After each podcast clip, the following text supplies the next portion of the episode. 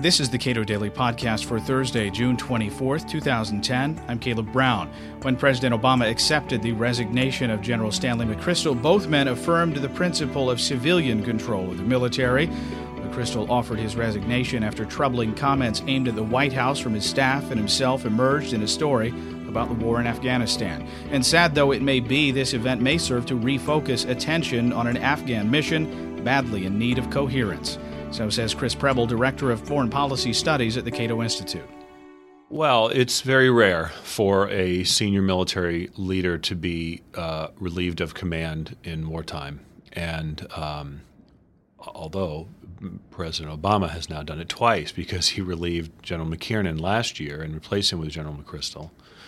Um, this was General McKiernan was not relieved for cause per se. He was not relieved because of any particular dispute with the civilian leadership. They were looking for new blood, so to speak. This was clearly um, this incident of, of uh, replacing General McChrystal was in, in, response to this Rolling Stone article, which know, I encourage everyone to read. It's really quite um, striking. And I think what's what's most important is that even people who are inclined to be very critical of President Obama and kind of reflexively jump to the defense of uh, military leaders. Um, there was very little of that this time around. It was clear just from the nature of the conversations that were going on in his presence. Again, not always out of his, in fact, very rarely words out of his mouth, but his staff was clearly very disdainful of the civilian chain of command, and uh, it reflected that he had allowed to be created in his command this atmosphere, which is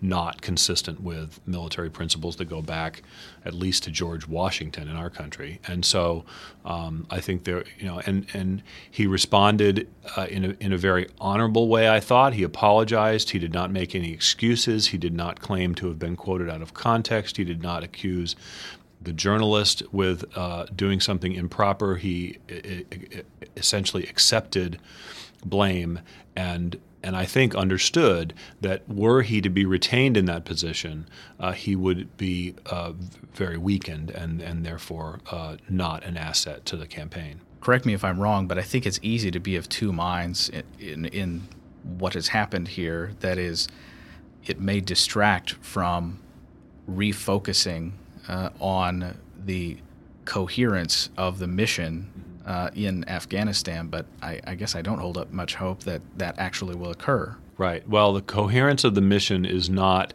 uh, or the lack of coherence in the mission is not the fault of General Stanley McChrystal, and it is not going to be solved by General David Petraeus. But some of the questions about right. the mission itself yes. were raised. Ex- and so, what I've what I've focused on uh, is that there is a lot in that article that is that that goes well beyond this um, kind of personal and anecdotal narrative about Stanley McChrystal and his staff. Uh, there are much deeper and I think important questions raised about the nature of counterinsurgency.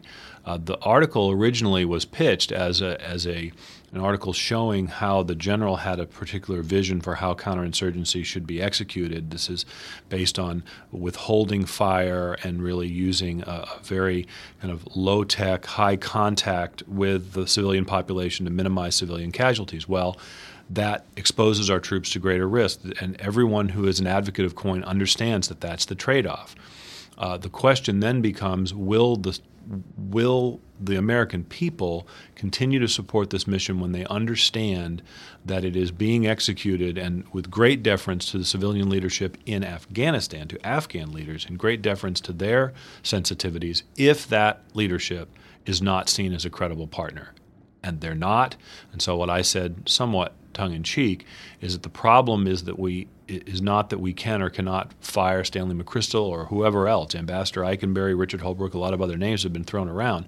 The real problem is that we can't fire Hamid Karzai, uh, and without a credible partner, uh, a, a, a, partner that is seen as having the the um, the interests of the Afghan people at front and center.